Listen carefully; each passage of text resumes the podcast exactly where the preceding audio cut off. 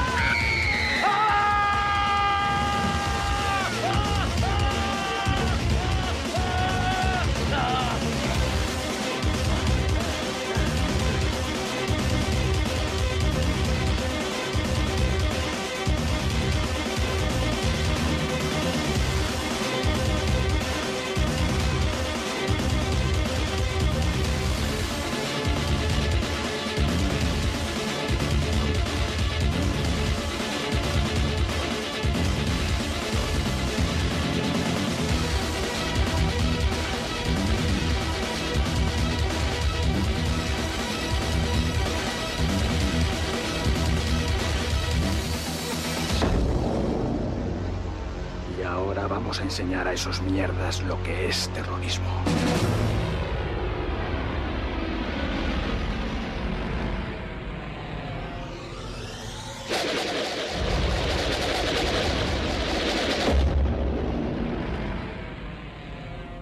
Alrighty, folks, welcome once again to Cinema Degeneration, and this is our Wasteland Appreciation Month, where we're celebrating everything dystopian, wasteland, irradiated, post-apocalyptic, dystopian futures. And this one that we have for you this evening is no different than that. We are covering Acción Mutante, aka Mutant Action, from 1993, and joining me for the first time ever, a longtime listener of the show, but also a longtime friend, first-time guest, Kay Crawford, our friend from Cinema Wasteland. How the hell are you?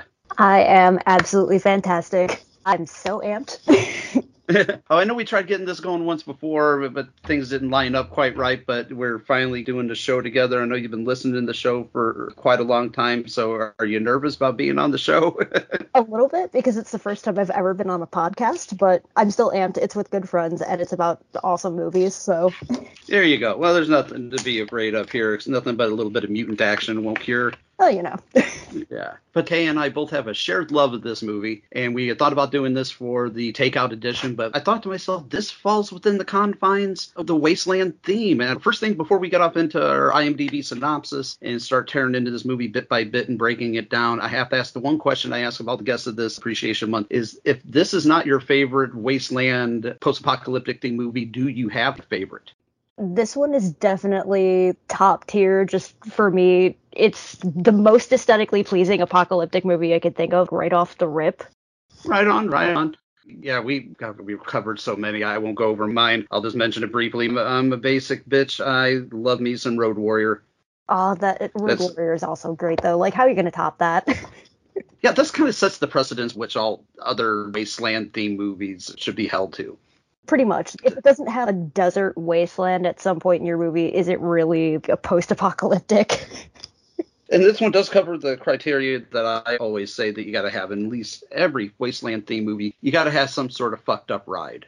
You got to have some sort of car, and they do have a weird Bigfoot-style monster truck in here at one point, so it counts. Exactly. But this was released in 1993 as a Spanish-French film. It's directed and written by Alex de la Iglesia, who also did Day of the Beast and amongst many others. I just started a show with his. I watched the first couple episodes of it called 30 Coins. If you haven't seen it, I highly recommend it. He's a very stylistic director. He has a very distinct style. And I remember falling in love with this movie when I first saw it. Yeah. I'm going to date myself here, but I was a sophomore/junior in high school when this came out.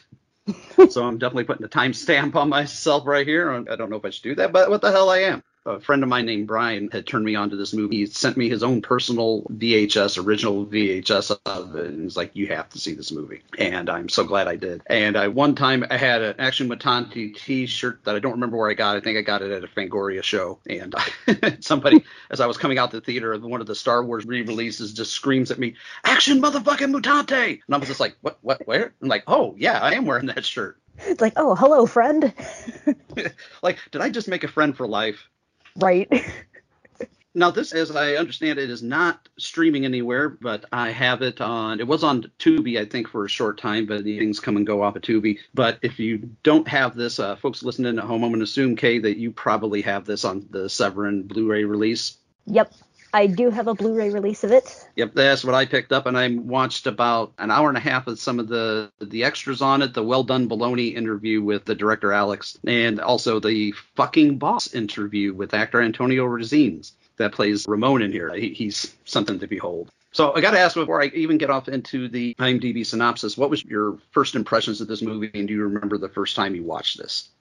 So this has been a movie that's been on my list of ones to track down for ages and eons. Because, like a lot of people, if I see a poster art that just immediately screams at me, I have to track it down. This is just something that caught my attention aesthetically. It's a red star with somebody in a wheelchair holding up a machine gun. Come on. What more?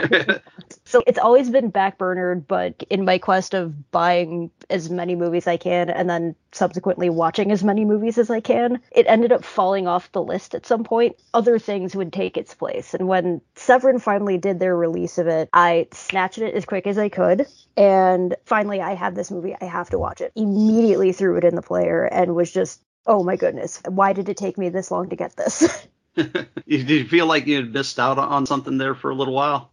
Pretty much. Like, I'm looking at my movies and I'm just thinking, I don't know, why did Death Ranch come before this? And nothing against Death Ranch. That movie whips, but... Yeah, I remember when I first saw this movie, it just blew my mind because I don't know what I was quite expecting. I don't know what 17-year-old Cam was expecting in this movie, but... The way I summed it up at the very end, along with my rating, is I sum it up as beautiful chaos. It's so beautifully shot, especially when you get to some of the exterior scenes with the spaceship and Mutant Action's home base. It's some beautiful miniature work in the matte paintings that went into that. It was long before the days where everything was, I hate to use this as a stigma, but everything was CGI'd. Everything just looks the same. It's just a mwah, chef's kiss. It's such a great, great film. Oh yeah, every facet of this film is so thoughtfully put together. It's easy to say that things are just a product of love, but very few times you can tell that the people that made this movie genuinely put their blood, sweat, and tears and love into it. And just it shows on film. Yes, it does. And when listening to some of the extras on it, this was not an easy film to make. This was really hard to make. It was really horrible working conditions, disgusting working conditions, long hours in makeup chairs, but everybody had nothing but the best of things to say about this. Oh, yeah. You know, and you could tell it was a labor of love, and especially with Antonio, who plays Ramon, the leader of the mutant, rebellion, and Alex Angulo, who plays Alex, who's also the star of Delacio's film, Day of the Beast, so these people all come back for his films, and they all seemed like they were having such a great time, so it was made back when these people were young. And full of vigor and life. So they had a great time making it. At least that was the impression that I got, especially with the behind-the-scenes material. Yeah, I did not get a chance to dive into the special features yet. It's been ones that I've been wanting to get to. But I also rewatched this movie again last night just to refresh what I'm watching. Yeah, I watched it twice. I often say I don't need an excuse to have to watch this movie, but I love having one. Exactly. Because it's just... Well, let's go ahead and get right off into the movie. I usually do a quick IMDb synopsis. which is as follows. Mutant action from 1993. Comedy, fantasy, and sci-fi film. In a future ruled by attractive people, mutant terrorists kidnap a rich man's daughter to claim rights for the ugly. Escaping police, the mutant leader crashes into a planet of crazy miners where no women live. And that is a brief glossary of things, because I feel like this movie is so much different. It's got some shit to say. When you open on that screaming face and then it just widens up as he's being duct taped and restrained, and you see a pair of conjoined twins, a hunchback, a flying paraplegic, and a giant, you know you're off to an interesting start. Right. Oops, all politics and aesthetics. But I love the sense of humor of this movie, too. It's right up my alley of having the dark sense of humor, because they're all arguing, all these mutants of this group are arguing over how to correctly restrain their kidnapping victim. In the meanwhile, they smother him to death. And is this kind of like, oops, well, I guess we fucked up. I guess we're leaving here without anything. And it's just, if that is the kind of thing that turns you off, folks, you tuned into the wrong show. I'm just telling you, you tuned into the wrong show here. But I love like how you find out that the guy that they were trying through the, you know, the crime report, because it's a hard cut. It's like, oops, we accidentally killed our kidnapping victim. Crime report. Oh, he was the president of the bodybuilding association, and this is attributed to the group Mutant Action or Action Mutante, which is a terrorist gang. And then we get that lovely, I am a sucker for movies with their own theme song. And this movie does not skimp on that. They have the Action Mutante theme song that they play several times, and I don't know about you, Kay, but I'm here for it. I'm here for it all day. It whips. It goes hard. Yeah, it's great stuff. Now, I got to ask, do you have a favorite character out of the Mutant Action gang? Alex is great. I love his character. And then the one that pops out of the cake with the machine gun after getting stabbed. That dude is fun. There's so many likable characters in this movie, all of it. Oh, the one that pops out of the cake. Wasn't his name Hump? Oh, yes. The names they have for everybody. I wrote down specifically the names, everybody. We got Alex and Juan, the conjoined twins. Sadar, a.k.a. Quim, who is a guy who has 5 kilos of dynamite permanently embedded in his chest. Not that they ever explain that, but, you know, do you need to? And it just is. So is this movie trying to say that it's in deep conversation with, like, a Cronenberg type character? Because I really like that thought. Well, you know, I mean, it could be. I mean, it's made in Spain. Cronenberg primarily exists in Canada, but, you know, it's a shared universe, so fuck it, why not? I know, right? Organic meets machine. Why not? Yeah, exactly. And then we've got the other characters. We got Jose, who is a.k.a. the handyman, the mechanic in a neck brace, who's been arrested 50-plus times. Again, they don't get into why or how what he's been arrested for, but you don't need to know. Then you got Amanavi, a.k.a. M.A., who is a deaf and dumb mute, low IQ but strong man. So, you know, he's kind of like a mice and men kind of character. They got Jose, a.k.a. Humps, the hunchback dwarf, and then Ramon, the leader in the brains. But little is known about him at first because they kind of gloss over that in the beginning. It slams right from that to the wedding. And, you know, Ramon is getting out of jail after being in jail for 5 years. And this is the one thing that I have a problem with this movie. It's the only thing that might knock it down from a 10 to 9. So I might be giving away my rating here just right off the bat. But I might amend that by the time the show ends. But it's the fact that they're letting him out of jail. They know he's linked to the Mutant Action group, but they let him out of jail into the Mutant Action's custody? Yeah. They all just had their mugshots sprayed across every TV in this whole area. But yeah, we're just going to let them hang outside the prison and pick their buddy up. It's totally cool. Yeah, it's like no problem here whatsoever.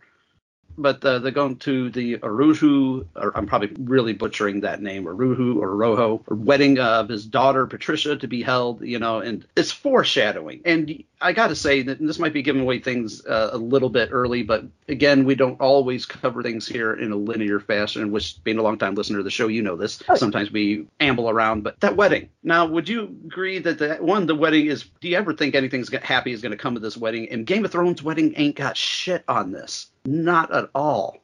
Right. Like, yeah, Red Wedding is cool, but have you had somebody jump out of a cake with a machine gun and try mowing people down? You know, and not just that, but poor Patricia, again, another Patty, stabs into the cake, wounds Humps, and like stabs him in the side and essentially kills him. Fucking the whole wedding plan up, given the state of their lair. They're more worried about the fact that they got laundry hanging and the dishes haven't been done than trying to adhere to the steps of the plan. Right. And like feeding their cat, which is just this obnoxious screeching thing that pops out of like a trap door. Yeah, it's like it's a cat, but it's not a cat. It's a weird mutated. I mean, I guess it's a mutated cat, right? I mean, everything in this movie is mutated at some point. Sure. It's like this version of reality is a cat that makes pig screeching noise. Right. Kind of looks a little bit like Spot from the Munsters. Basically. Yeah, if it was an alien. Yeah, you know. But I don't love random police beatings. But, like, I love how everywhere they go, there's police jumping out of cars, randomly beating up pedestrians everywhere they go. They round a corner. Some cops are jumping out of a police truck, beating on the homeless. They're beating on these mutants and stuff. It's just without giving you a lot of detail of this futuristic world of 2012. I'm using air quotes here again that you can't see. But it paints a wide picture, at least I think so, without having to give you a lot of details. It tells you about the class system that there is here between, you know, the beautiful and the mutants, a.k.a. the ugly. Oh, yeah, because there's virtually no police presence at this wedding. Like, you've got your robot figures that M.A. just blows away at the beginning, but that's about the most authority that class of people comes across. Yeah, beat them down, keep them down to the ground and keep them there. That's like, that's all they do. It's not that far off from the future of 2012. It's not that far off from the present day of 2023. I'm just saying. Just saying a little bit. And this is where I really got one of my first big notes that I wrote here in all caps. I'm like, the exterior shots of this show just how much detail went into this thing. It's beautifully shot, and I didn't write down the name of the cinematographer, which I should have, which I can look it up while we're going here, but I won't stop the show to do that. I'll look it up in the meanwhile. But the cinematographer deserves a lot of accolades here because he turns this thing into beautiful chaos. Disgusting beauty is another way I like to describe it. It's just, again, just a chef's kiss to this movie. Oh, yeah. Just like I said, everything about it is so thoughtful and so deliberate. Just. Mm. Yeah. And then like the thing that I love about it, too, is it doesn't go overboard with the comedy. The comedy is really done in not in a backhanded kind of way. That's not the term I'm looking for. But it's just it almost feels like the dark humor is an afterthought. Mm-hmm. If you're in the know, you know this kind of dark humor. If you're not, you're going to be set off. You're going to be triggered by this movie, by everything. It's a beautifully shot film, but it's not a pretty film. It's not a kind film. It's a very dark, dirty, nasty kind of film, but that's the kind of movie I'm here for.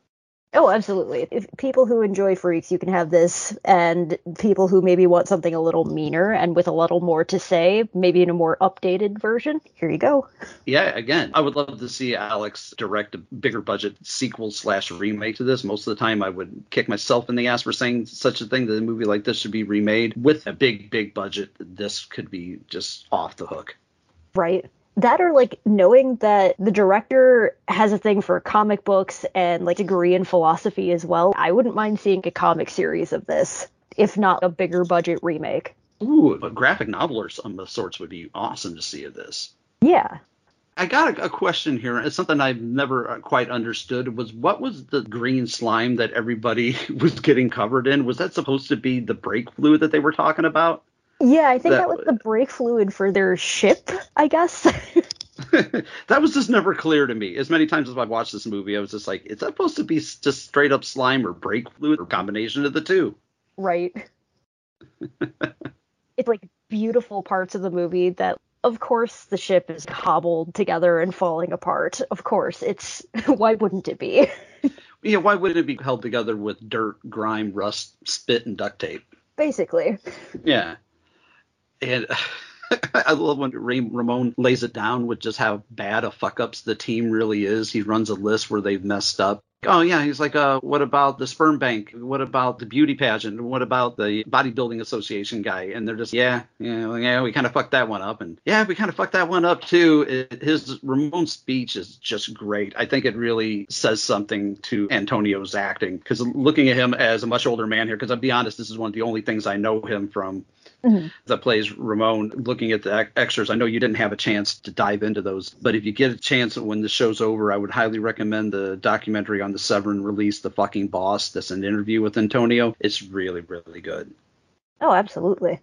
But yeah, his speech is great. And again, another hard cut to, I'm not sure how you feel about this, but it's a hard cut to a party that I would not want to be caught dead at. I would not want to be there. No, hard pass. Yeah, it just doesn't look like a lot of fun, especially when they all show up and start fucking everything up. It really doesn't seem like it's a lot of fun, but oh, fuck. There was something about parties in 90s movies that just made me go, No, I don't think I want any part of this. Yeah, it's one of those fun to watch as a spectator, but if given the chance, no, I'm good.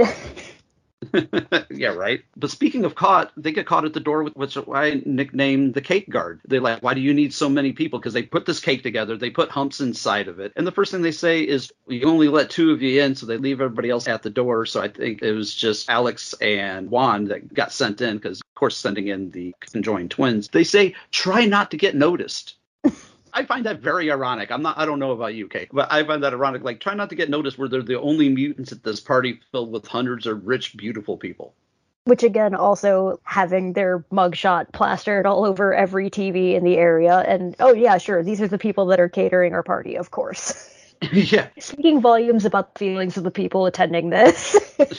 Right. Talk about immediately standing right the fuck out. Right.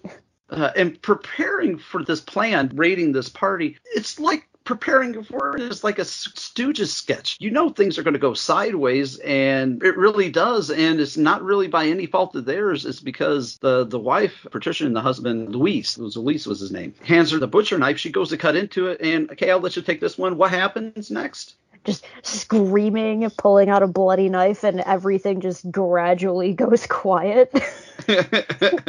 A minute or two later, they had the music cue, and then he pops out with a machine gun and just starts letting people have it. I know. I love that part. Everything just goes silent and everybody stares. They don't know what's gone wrong, but they know she's screaming. She's holding a bloody knife. Yeah. It's just carnage from there on out. Cutting the cake goes wrong. He comes out gun ablaze and just machine gunning everybody. And then this is probably one of my two or three favorite scenes. I'll get into what your favorite scene is here in a second, but I got to talk about mine for a moment. The real cake guys show up. The real cake delivery guys show up with sparklers on the cake. Everything's dark in the room. And blam, they just shot point blank right then and there. Blam, dead. And all that's left is poor Patricia, the daughter of the tycoon. Now, I'm not sure if that's your favorite scene. I'm sure it's probably not. You probably got many others that you like more than that. But what is your favorite scene of this movie? If it isn't the end scene at the bar where just absolute chaos, if it isn't that, it's definitely the wedding scene. But also, special shout out to the humor. For me, this kind of humor is always going to hit. Just MA with the cake guards. They keep trying to convince him to let him in. They keep not doing it. And they're like, okie dokie, fine. Firepower it is. And he just blows him away. And those guns are so friggin' neat looking. I love a movie that creates its own science fiction lingo and kind of creates its own weaponry and its own ships and its own tech and whatnot. And again, that's another thing that this movie, it's another box that it checks off for me. Yeah, it's just one more thing that's just like, this was made by people who cared so much about this. They wanted it to be the coolest thing, and they succeeded. Right. The one part that sets odd in my stomach is the way that they pretty much sacrifice M.A. They set him off, just like tell him, hey, go out there, go. I can't remember the line of dialogue, but head on out there, do your thing. And he gets blown away 2 seconds later. I felt like they totally sacrificed him for no reason other than just sacrifice him. Yeah, I mean, not only is it just like a shit thing to do to, your comrade, but it's also a shit thing to do strategically because now you've just lost your brunt and your good source of firepower. Yeah, they lost their muscle is what they did. They went in and like, hey, let's take our firepower and our muscle and throw him away. Here you go. It's cool. This movie, I mean, again, it's not a detriment to the film, but it does a lot of hard cuts from one scene to the next. They barely give you a chance to breathe and take in what you've just seen. Then all of a sudden, we're going right into the ransom video. You find out that they're heading off Earth to a planet called Exturius, which is a mining planet, a gas mining planet. And Ramon says to them, to the father and the husband, that he wants $100 million. And he did not tell, I mean, might be kind of jumping back and forth there a little bit, but he did not tell the rest of his team that. He told the rest of the team that it was $10 million. Yeah. So something happened to him in prison, I think, and they never quite explore, at least if they did, maybe you found something in this that I haven't in watching it, but they never explore why he did that. I think he was just a shady dude that was just looking to get out of there with as much money as possible and retire after some years in prison, but maybe there was something bigger that I missed. Yeah, that's a lot, I think, of what they were kind of alluding to. We don't get a whole lot of why he was in prison, and it's just never really asked. But, like, at some point, something just switches, and it goes from, yeah, I'm going to be the leader of this armed resistance. Presumably, we want revolution. We want to be recognized as people and not treated as subhuman, to, oh, you know what? If I can make off with a lot of money and not have to deal with this, okie dokie, bye, and just immediately changes gear. And all of his team becomes expendable in that moment, which we see in the ship. Yeah, and I love the part when they get, oh gosh, who was it that was pretending to be the sailor? I'm trying to remember now. Was it Quim? No, it wasn't Quim. It was a handyman. Yes, handyman. He's got even a prosthetic on front of him, so his arms aren't in those braces. He's got false arms and a false front put on him. And he's talking to the, I guess, almost like space marines or space police, and they're trying to, they're showing him pictures of Ramon. Have you seen this man? So he tries to throw him off their scent, disguising their ship as a fishing vessel, which I thought it was weird that they're going space fishing on another planet. But, you know, hey, in this futuristic world of 2012, anything is possible. Sure, why not? There's a water-covered world somewhere. Maybe they're heading to Waterworld. It's not a podcast with me if we don't mention Kevin Costner at least once. Shout out to Dan. Kevin Costner fan, are we? That's Dan. I'm just along for the ride there. I still have not gotten into Yellowstone yet, but I'm about to start. We just got so many damn shows that we need to. When you got 11 shows that you're already currently watching, adding 5 seasons of another show just isn't in the books. Basically. But I will. But yeah, I'd say, like, when they're all talking about their 10 million and they're playing cards and they're betting 50,000 a hand, and they tell the one guy, like, you're already into us for 240,000, you're 2.4 million if you got about another 100 grand, and you're going to lose and you're going to have no money. And then, but wait, it's 10 million? But this speaks volumes again to the humor, the dark humor of this movie, because they got a backdrop set up. You don't see Patricia. You don't really know what's happened to her. It falls down and she's bounding gagged to this chair, and her mouth is stapled the fuck shut. Oh shit, this is getting into some like Hellraiser type territory here, right? But yeah, this movie moves along. I think that you'll probably agree, Kay, that it moves along at a brisk pace, because they go to confront Ramon, because don't they see a news report where the father says, oh yeah, the kidnappers are asking for 100 million, but they're like, is Ramon setting us up? Because he told us 10 million, so he tries to. It just moves along at such a brisk pace. It doesn't. There's no time for dilly-dallying in this movie. They don't waste time explaining things to you. They explained it in the picture that's on the screen. They don't have to have a lot of, not that I'm dissing this movie, but like Oppenheimer is a movie that overly explained everything. Yes, I'm comparing Oppenheimer to Acción Mutante. Yes, I am, folks. And we know it's a real classic here, and it's Acción Mutante. That's fucking A right. I'm giving you a virtual high five from 2 states away, Kay. Like, step aside, Nolan. Excuse us. We're talking about the Iglesia here. You know, it was kind of like, again, I'm going to make another comparison here. When I first saw House of Thousand Corpses, and I realized that the guy playing the father in that movie was the same guy who played older Private Ryan in Saving Private Ryan. I'm like, yep, see, he survived World War II in Spielberg's movie, but he did not survive Rob fucking Zombie. This is the comparison I'm drawing here. I'm drawing a weird segue. Hey, works for me.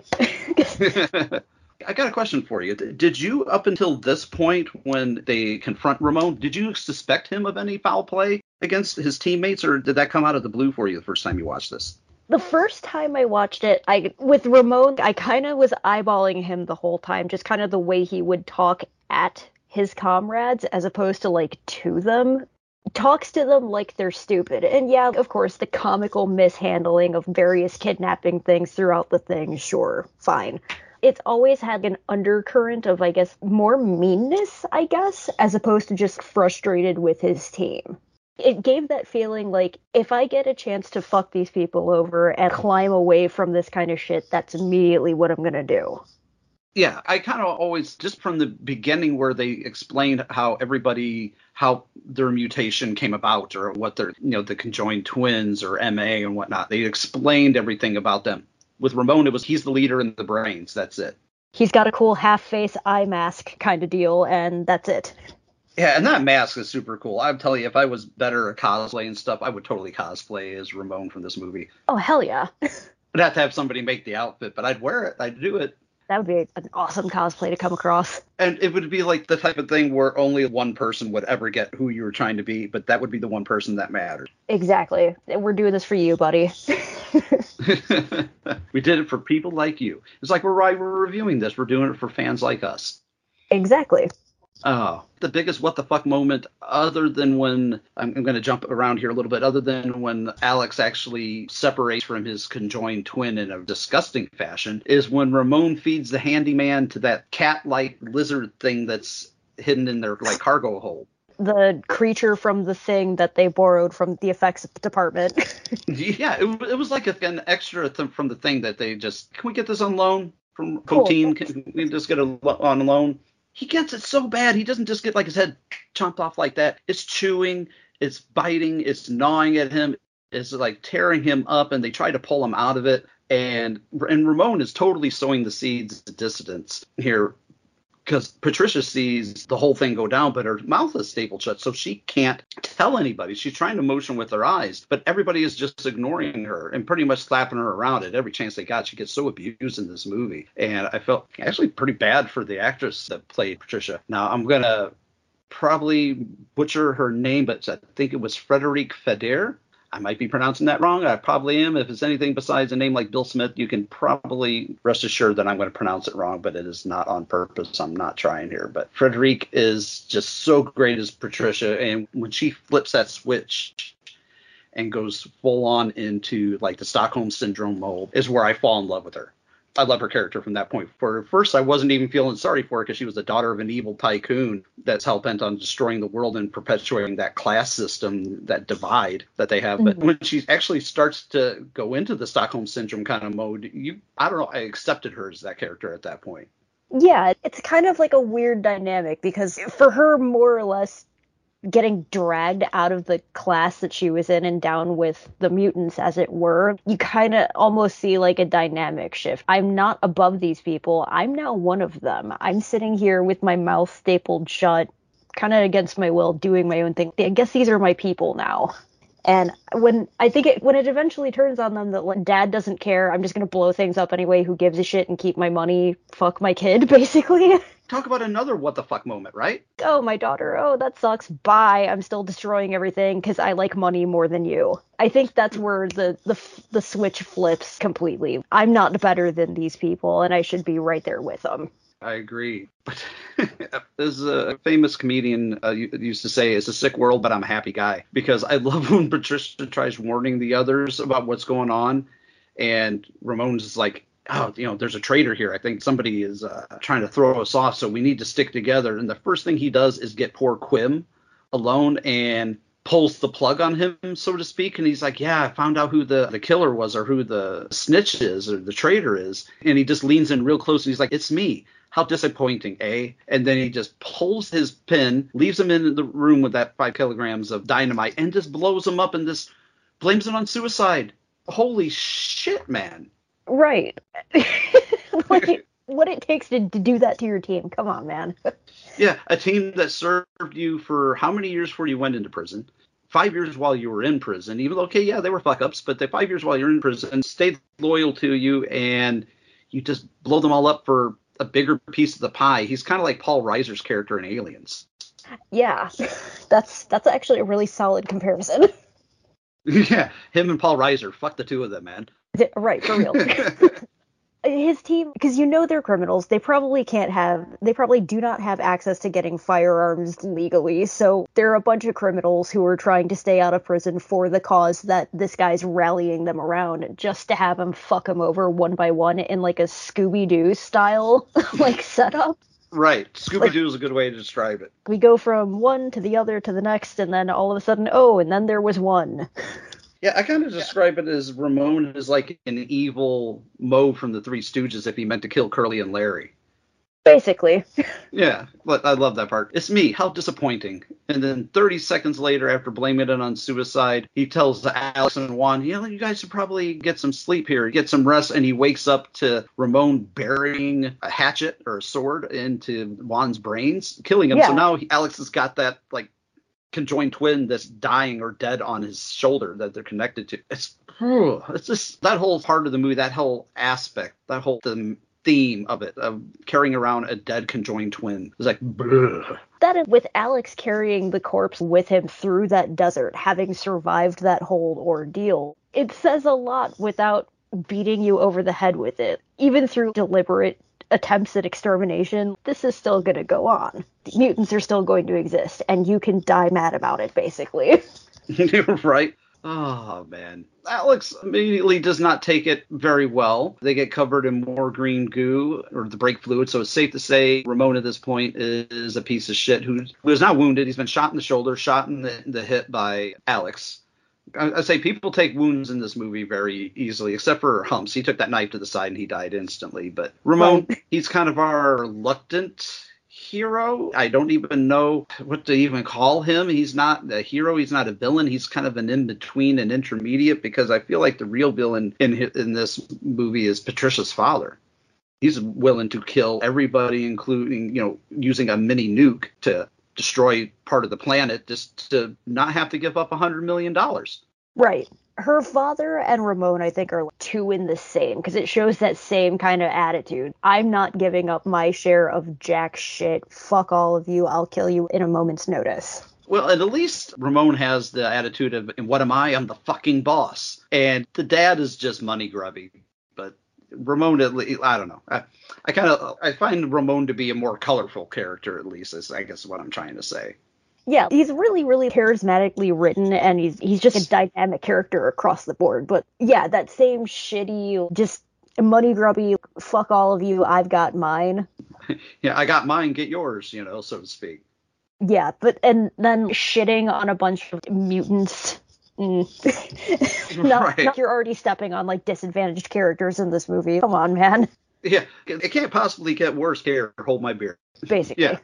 But I feel like it was impossible for them to have survived that attack on the ship when they shut down the ship and they crash. But you got to suspend some disbelief, especially with a movie like this.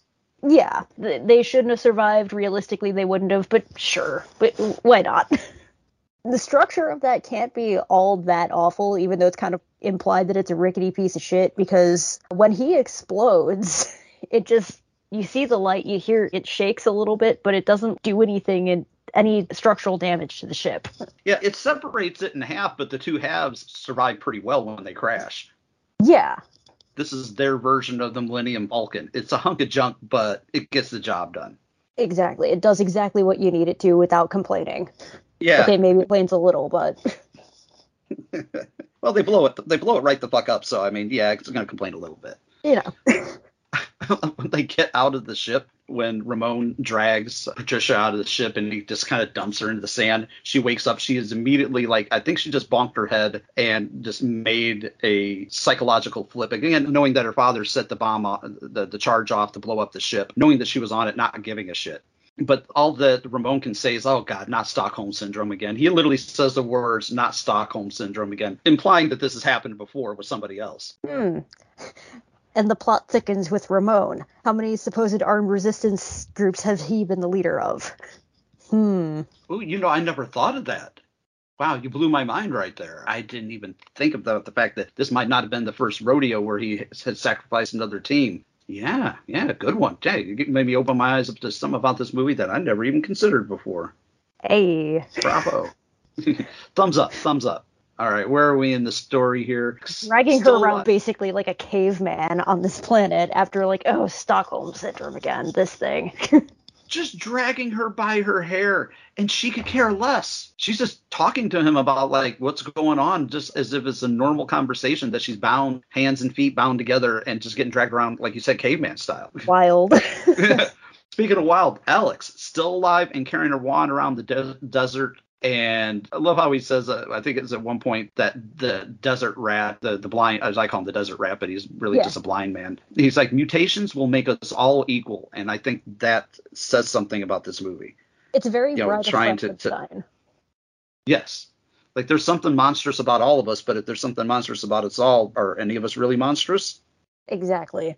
I expected the blind desert prophet to really try to fuck Alex over at one point, because he's kind of like a soothsayer. He knows all about the planet. He tells them about this planet when they get there, that there are no women left on this planet. They have all died.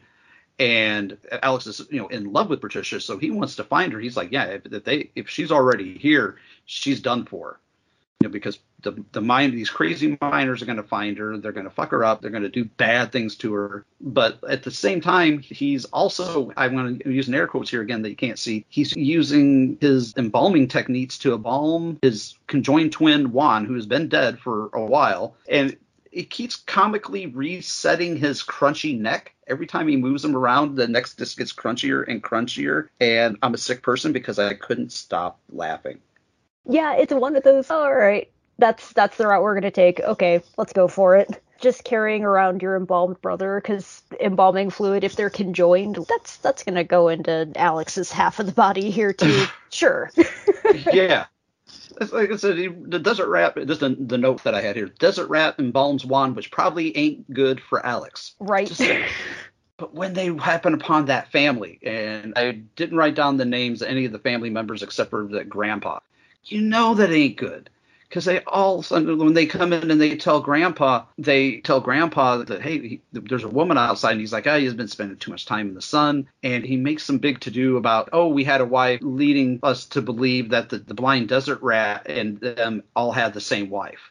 Like, there was just one woman, because they say, you know how delicate women are, just couldn't hold up. And it's like, well, probably if she was the only woman there, you guys used her, abused her, and did horrible things. Thankfully, they never really get into that kind of thing, because it doesn't need to go there. You can get there with just, what's the word I'm looking for here? The implication of the ordeal. Right. It has the same kind of vibe as Texas Chainsaw Massacre, just without being as documentary feeling. Right. Like, we're a porch step away from seeing the bones of their wife strapped to a chair or something. Well, doesn't the desert rat at one point, I keep calling him that, that's not his name, but the desert rat, when he shows Alex the hanging tree, and doesn't he say that the bones of the lady that's hanging there was his wife? You know what? You are right. So we already know that bad things happen to her. Exactly. So we don't quite get bone furniture, but we get the remnants hanging from a tree. Equally not great. And we get a grandpa character. Yeah. Who kind of sort of looks like the big Hulk of a guy from Pieces, without a mustache. Yeah, I could definitely see that. I think the most... Pardon my French here. I know we're both, as I like to call it, cinema wasteland alumni. So we're not politically correct here, but I got to say this. That horrible mutilation of Ramon by the youngest son made my butthole pucker. I'm sorry to say it so crudely, but that's exactly how I wrote it in my notes. So that's exactly how I'm going to say it. It's so sick. He's pouring salt in his wounds and just carving a hole in his chest with a razor blade and just kind of wiping the excess meat off on his body armor and then pouring salt in the wound and then slicing some more. And then pouring what I thought was gasoline in the wound and slicing some more. It gets into some Texas Chainsaw Massacre type vibes, because we do have a grandpa character, we have skeletons, and we have torture. True. For me, watching that, it was a kind of hard to feel bad for Ramon, just because we just watched him waste his whole team just about. You're a lot of a dick. Yeah. Yeah, I can't say that I felt sorry for him, but it's just implication of the pain. Yeah, it's a squirm-tastic moment, as I like to call it. As someone who's had open-heart surgery, anytime I see anybody slicing open somebody's chest bit by bit, it just hits a different chord with me. It's just like, ooh, no thanks. We could have done without that. I could have done without seeing that. I just remember right after having my surgery, we watched an episode of the last season of X-Files at the time, so it tells you how long ago this was, several years ago, and there was a scene where a guy uses a machine to remove somebody's heart. And I was just like turning away from that. I'm like, Patty, my dear, you can tell me when that shit is off the screen, because I am not watching any more of that shit. Hey, Chris Carter, I'm literally sitting in a hospital bed right now. Can you not? Did this need to be on primetime Fox? I mean, not that I believe in censorship, but give a motherfucker a warning. Something. Please, man. Oh, gosh. But yeah, it didn't really feel bad for Ramon. It was just a squirmy kind of moment, but it couldn't happen to a nicer guy. And this is the line of the movie. I'm glad they didn't show anything in this scene, but when the grandfather says, come on in here and watch your grandfather work, as he's going into the room where Patricia is strapped down to the bed, implicating that they're going to gang rape her, and he's like, watch your grandfather. Like, learn something. It's just, ew, no, just no. Let's not watch your grandfather do that kind of thing. Right. We've seen Jin Sidow do this, and... Yeah, right. Then we get some more torture by the wild miners. They show up and they kill the blind prophet, or as I call him, the desert rat, with one shot. I like how they composed this shot because you heard the sound effect of the gun go off and the camera tilts down, and he's just got that softball size hole in the middle of his chest, and it's just like, well, that's it. He's fucked. Yep. Nope. Done. Yep. There's some more torture by the wild miners. They don't hang Alex. They hang Juan, the dead brother. So he's still there attached to him. And poor Alex gets his ass handed to him in this movie. He goes through so much horror for a guy. He wasn't innocent either. Everybody in this movie, besides Patricia, is kind of varying shades of gray of bad guys. But yeah, it's just weird. Right. Poor dude can't catch a break for shit in this movie. Out of all of the morally ambiguous characters, somehow Alex is the least questionable to a degree. Yeah, I mean, in the end, he falls in love with Patricia, and throughout the second half of the movie, he becomes all about trying to save her. Yeah. So he's not the least morally inept person in the movie, I'm just saying. Yeah. But again, here we go. Another hard cut. Ramon and Patricia are just free, because last thing you saw was Ramon getting tortured and getting sliced up, and so, you know, they're in a car, and this is all it, and this is really kind of moment, because I got kind of a Lawrence Harvey vibe from this guy, the panty sniffer, I guess you could call him, the guy from Human Centipede is what I'm trying to say. Yeah, it's very much like Peter Bark meets Lawrence Harvey.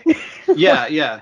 And he's just like, all it did was cost me my panties. And when he opens the door to the, I guess you could call it the rape den, or whatever you want to call it, because it's all it is. Den, Jesus. That's what it is. I mean, it is. It totally is. Basically. Yeah. But he's got his grandfather tied up between the asses of his two grandsons. His face is planted between his two grandsons' asses. I paused the movie for a bit at this point because I couldn't write notes. I couldn't compose myself. I was just laughing my ass off. Right. And they tell him, I'm not going to come there and free you, the youngest grandson says, because you're just going to beat me up. And they say, oh, no, we're not. And as soon as the door closes behind him, what do you hear is them beating the shit out of him. Exactly. What makes what comes later on with these characters kind of fulfilling. When we'll get to it when we get to it. I coined the new phrase here, rape den. Folks on Cinema Degeneration, you heard it here first. Not that I'm proud of it, but we did it. Mixed with our Peter Bark, Lawrence Harvey clone pulling a Dennis Hopper from Blue Velvet with a pair of panties. Oh, that's great. I never put the two and two together, but he does kind of pull a little Dennis Hopper. That dude is straight just wheezing these in as hard as he can. He's practically inhaling them. He's practically eating the damn things. Yuck. They're definitely like a permanent part of his sinuses now. I love how when it's at night and Alex is still hanging from his conjoined twin, and Ramon and Patricia just pass him up, and it's they kind of look over their shoulders at him, but they don't even kind of register. I don't even know if they thought that was him or if that was just some random dude, but they just pass him by like, oh, look, there's Alex being hung from the tree. We'll just keep going to the bar. Yeah, that scene jumped out to me because the look Ramon gives him is just, fuck you, buddy. Didn't expect to see you here, but glad you're hanging. Bye. Just not going to stop, not going to do shit. Just let this dude go. I'll just let nature do the job I couldn't finish. That's a good way of putting it. Completing the job that he couldn't finish. That was the biggest middle finger this dude could imagine, even after trying to kill him multiple times. Killed his conjoined twin, couldn't kill him, but, you know, it's just, again, that's another chef's kiss to this movie. Yep. Now, I forgot to write it down, but it's on the edge of my brain, was the name of the bar they were going to, that really bad dive bar that they ended up going to, was that called the Lost Mine? Yes, it's the Lost Mine. Okay, good. My memory ain't so bad after all. This is where I noticed that the dad's already there, and for some reason he's dressed like a comedic Nazi. If the shoe fits. Right. I mean, that's pretty much what he is, but I mean, with the red armband and the black Gestapo-style suit that he's wearing, the dad is just, I don't like the dad. And again, you're not meant to. Not meant to like the son of a bitch, but yeah, I really didn't like him. I was glad to see him go when he went, but this is where everything is starting to come to a head. We're in our final moments of the movie here, I think with the combination of him trying to kill his daughter as opposed to giving out the money, there's no redemption for him. So there's no reason to like him anymore. There was no reason to like him in the first place, but when he shows up with a suitcase and they go to make the exchange, once Ramon and Patricia show up and everything in the place just stops. Because I can't remember the sequence of events here, but doesn't Luis, the would-be husband, say that he invited the TV and the newscaster there, and that kind of is what sets old Daddy-O off? Yes. Right. The whole notion of this just being televised. Look at how much of an asshole this guy is on TV. Right. But he shows up and they go to make the exchange, and the suitcase, like atomic suitcase or whatever, is filled with old comics and magazines. Old comics. I thought that, man, what a double fuck you. Like, he had his bases covered. He was a very, using the term here, efficient villain, because he blew up the ship and he had no qualms about trying to kill his daughter and this entire group and blowing up part of the planet with this little baby nuke that he has. And he goes and leaves the bar before Patricia and Ramon show up just to make it look like that he's making this grand entrance for the TV news cameras. It's set up like a K-fob style wrestling bit. Oh, wait, we weren't supposed to be here yet. I'll make another entrance. Right. But I love when he says, when Arujo, the dad, plans on everybody dying, did a dialogue here. He says, the moment of the apocalypse has arrived, prepare to die. I'm like, dude, the apocalypse is already here. Right. We're on a desert planet in the middle of a galaxy after you just nuked whatever world we were supposed to be on. Right. What else apocalypse is there? What? How could it become any more of an apocalypse? Like, dude, it was already there. You really think that's going to be it, but then Alex shows up and pops Papa one right between the eyes, and then it just becomes the shootout at the OK Corral. It's like the Wild Bunch all over again. Everybody is shooting lead and spending lead like it's no tomorrow, but they're all horrible shots. They're in this bar that's so small, but nobody is hitting anything except for would-be extras that are just cannon fodder. And once again, kudos to the effects team, because this is done in the day long before CGI blood was the norm. And seeing all those beautiful squibs just makes my dark heart happy. It really does. It's just one of those things where every part of this was practical. Every aspect of it had to be rehearsed. It had to be shot just right.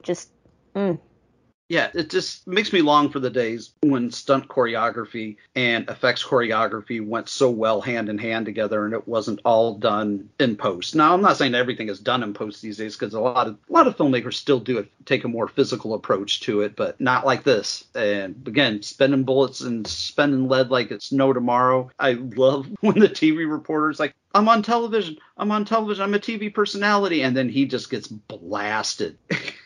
Oh, you're a TV personality? Good. Goodbye. Blow them away. It's a good start. It's a good start with them. They could just take up Kardashians next, and we'd have a really happy place in our lives.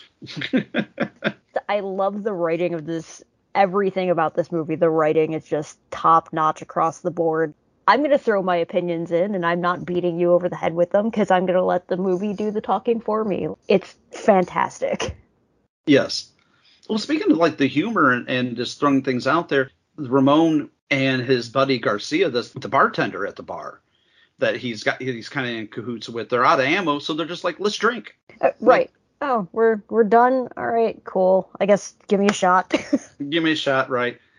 Patricia, though, she doesn't take no for an answer, and failure is not an option. And she crawls up over the bar to go for the one gun that's the closest. And what happens? She bumps into the bomb and accidentally turns it on. Yep.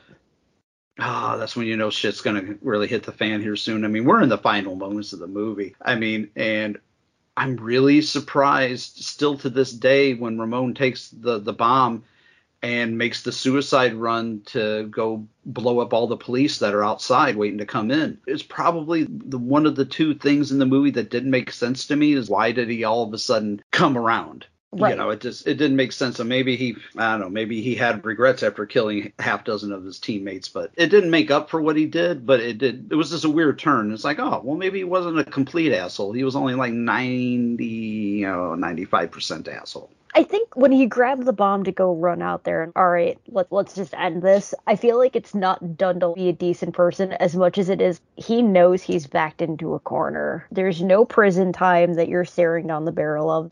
Basically, there's no way to wiggle out. You're leaving this in a body bag. So I think this dude is 100% just throwing in the towel at this point. You know what? If I'm going out, I'm taking some of you with me. You know, good point. Good point. Probably just that survival mode is like, well, I can't survive. I'm cornered like a rat in a cage. I might as well just take out as many of these motherfuckers as I can. Basically. The disgusting aspect of this movie is not done yet. We got to put Alex through the ringer one more time.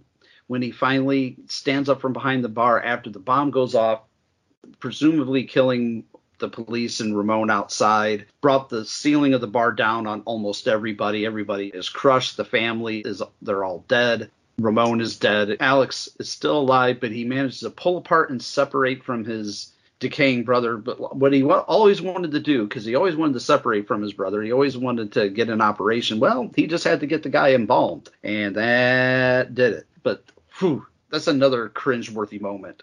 Yeah, just like the crunching sound when the body separates. Yeah, and you just see that shoulder stump sticking out. Yep. I did find it ironic that big metal plate had fallen over Patricia. He manages to pull her off, but that they're both missing the opposite arm. Yep. So they almost become like twins themselves, helping each other up. And Patricia lost her right arm. He lost his left, and they kind of fit together. I always thought if they had a sequel that maybe they would have like been joined together and surgically adhered themselves to one another. 30 years later, we're not likely to get a sequel, but one can dream. Like you said, okay, maybe we'll get one in comic book form sometime down the road. Stranger things have happened. I'll be hollering for this from the sidelines for as long as it takes. Yes, I'll holler long and loud. But I think that the last thing we got to mention here is the last shot of the movie that plays over the credits where the miners pop up after death, after they're all blown up, and just sit there and sing that hymn as Alex and Patricia exit carrying machine guns. And that's it. That's the end of the movie, them wandering out into the wasteland. And the last two words I have written down in my notes here, this is beautiful chaos. And right. That's where I got to leave it. Yeah, that's the end of our movie. And as a longtime listener but first-time guest, I know you know how things work around here. We usually do a follow-up or summary of what we think about the movie, and a rating on a scale from 1 to 10, 1 being the worst, 10 being the best. So as you know, guests go first, so have at it. Across the board, aesthetically, this movie just hits all marks for me. Everything that the director and the writers were bringing to the scene just 100% hit it with me. All of the subtle politics, all of the symbolism, all of the comedy, all of the violence, just everything across the board, just an absolute wonderful film, and I am so glad to have it in my collection. I'm upset it took me forever to catch it, but I'm glad I have it now. So solid 10 across the board for me. I agree. I'll give my rating a little bit lower because I'm just a nitpicky bastard. I give it a 9.5 out of 10. I was going 9 into our review, but after discussing it with you, I'll give it a 9.5 because there are just a few things that I can't get past. Yeah. They're minor imperfections. I've been a big champion of this movie ever since it came out in the 90s. It's got a wicked sense of humor. It's got some socio-political things to say that I think are still very relevant today about the clear-cut line between the haves and the have-nots, or in this case, they say the beautiful people and the ugly people. But I think that's why this movie, I sum it up in two words, beautiful chaos. It really just is. It's near perfection for me, so I got to give it a 9.5 out of 10. That's solid. Yeah. That's solid. Well, that being said, I think we'll stick a pin in this one for the evening. I have had an amazing time, Kay. I hope we can parlay this into you coming on the regular. I would love that. Yeah, I hope you had as much fun as I did because I know we only get to see each other twice a year at Wasteland, you know, which it's funny that the first show that you're coming on is a Wasteland themed show. The humor of that is not lost on me. Of course. Because it fits. Exactly. I'm super amped. I'm doing this thing this month where I'm trying to watch 100 horror movies or so. I've got plenty of ammo. Right. I think I'm only on about 33, so. I've hit 61. damn, son. So basically, damn. Like, my brain is just pudding. It's fine. So what's the last movie you watched besides this one? Let's see. Acción Mutante was yesterday. I'll give you the rundown of the ones I've watched today. Let's see. And thank God for my job not blocking Tubi, because, man, I don't know what I would be doing. Let's see. Prom Night 2, One Dark Night, Invitation to Hell, but that movie kind of sucked. Beyond Evil, it's a fun John Saxon movie. I haven't seen that. That's a John Saxon I have not seen. Silent Scream, which also wasn't very good. I rounded out my workday with Inferno and then watched Bloody Pit of Horror when I got home. Ooh, Inferno. Good choice. Good giallo. Yeah, I love that movie. Well, before we head off here, I just want to thank you once again for coming on the show. And where might people find you and your wares? Because I know you had a film you worked on just here last year, Drain Snake Massacre. Is that available? Is there a place where people can find that and find you?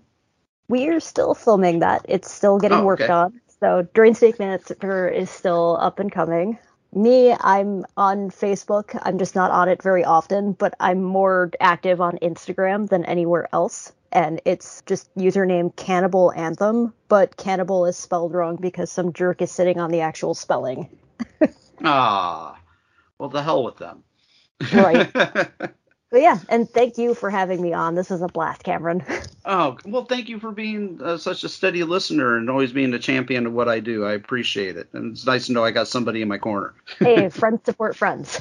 Yeah, exactly. Well, again, folks, you have been listening to Cinema Degeneration's post-apocalyptic wasteland revival in our Appreciation Month, and to us review and dissect Acción Mutante, a.k.a. Mutant Action from 1993. I have been your host, Cameron Scott. This is my lovely co-host, Kay Crawford, and we bid you a fond farewell.